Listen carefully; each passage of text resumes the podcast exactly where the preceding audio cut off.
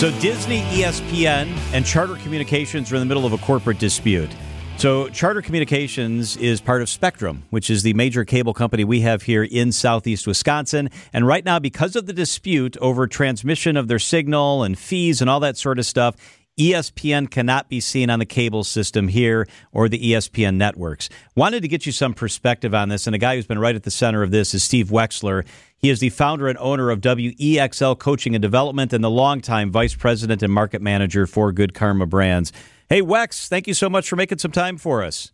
Hey, you bet. Hey, John. Hey, Greg. Good afternoon. Uh, so you sat in that corner TV office for a long time, and I remember having discussions with you when we were both at Channel 4, and Channel 4 went through something like this, a dispute over retransmission, and our signal wasn't on the air. Give us some perspective on kind of how this works and what's at stake here. Yeah, I mean, you know the saying, follow the money, right? I mean, that's what uh, this is. And, you know, typically the model works, the market model works, because if you follow the money, think about who creates the content. In this case, John, it's ESPN and the Disney networks, right, that create all this content and invest millions of dollars to bring us uh, Disney programming, live sports, and, and all the rest the cable company, in this case Spectrum or Charter, you know, they don't create the programming; they deliver it to your house and they charge you for uh, for that content. And so the way the model works is they have to pay, in this case ESPN or Disney, for that content. And every few years, you have to renegotiate those deals. So when I was running Channel 4, we were in the middle of one of those. That was Time Warner at the time. And we didn't feel that they were willing to pay a fair market price for our programming. And so we got into that dispute. And WTMJ television was taken off their cable system for a period of time. And uh, eventually, we, we reached an agreement and were able to reinstate the programming. Is that why WTMJ is Channel 2 on your cable box?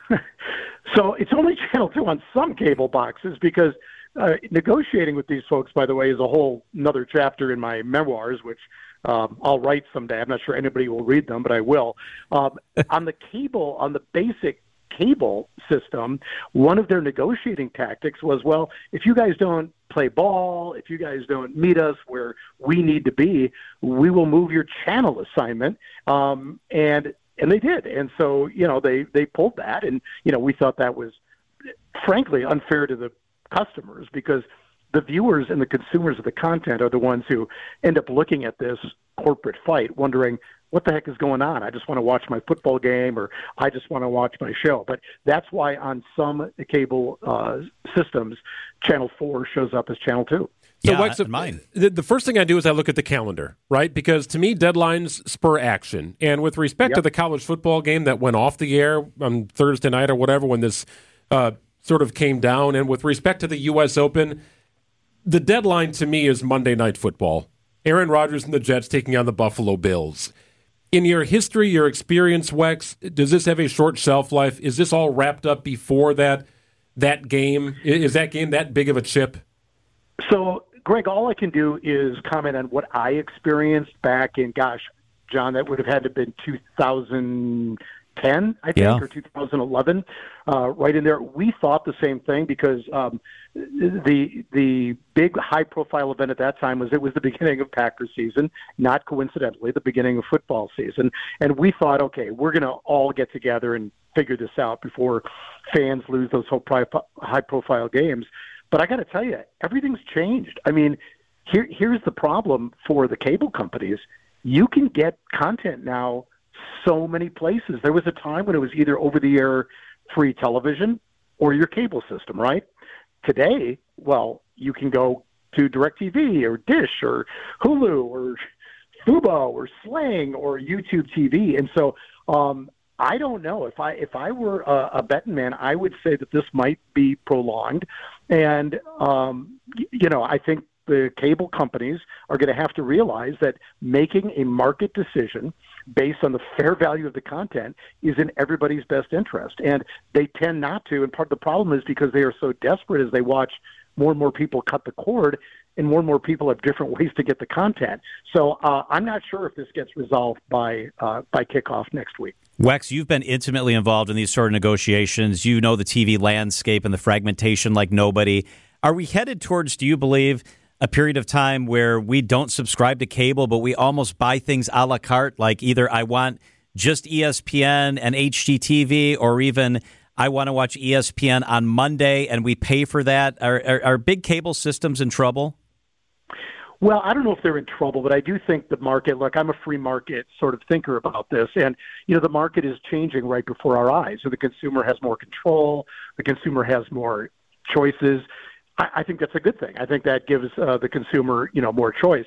But it does put some of these uh, companies that are still using sort of an, a yesterday model under more pressure. So I do think that what's happening is that you can now choose what you want when you want it. Um, and so we're seeing the model sort of change before our very eyes.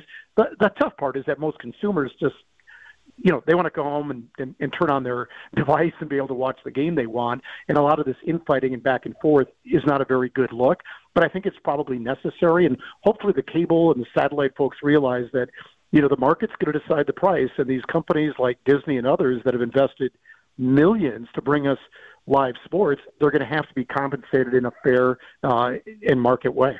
I've always wondered just how much understanding there is with all the agreements, right? So ESPN doesn't just work with with Spectrum, right? They work with Dish, they Correct. work with Correct. Sling, they work with Hulu, YouTube TV, and so on and so forth. I, I'm wondering just how much Spectrum knows about those other deals and, and how they work to create what they believe is fair market.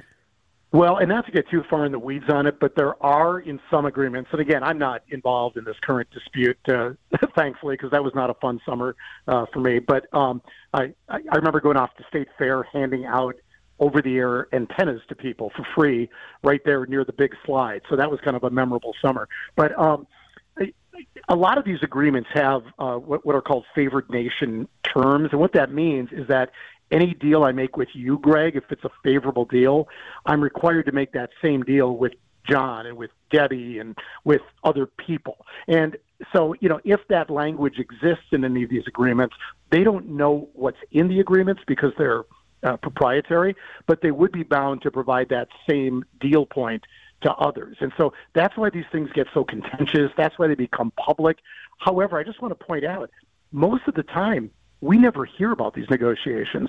They happen, they they get resolved, there's agreement, and for us as viewers, as consumers, we never know the difference. But once in a while, and it's in my opinion, this is my editorial, it's the um, cable or satellite companies who are seeing their business get splintered uh, and and fractionalized, and so they all of a sudden. Um, you know, sort of draw a line in the sand, and that's where we end up with these public disputes that affect our everyday viewing. Wex, I remember you doing commercials wearing Packers jerseys. You looked pretty good in that green and gold. yeah, I looked. By the way, I, I, looked just like a Green Bay Packer, and it sounds like uh, they may need some help at wide receivers. So I'm not sure if I'm going to get the call or not. Yeah, you might line it up. Stretch out.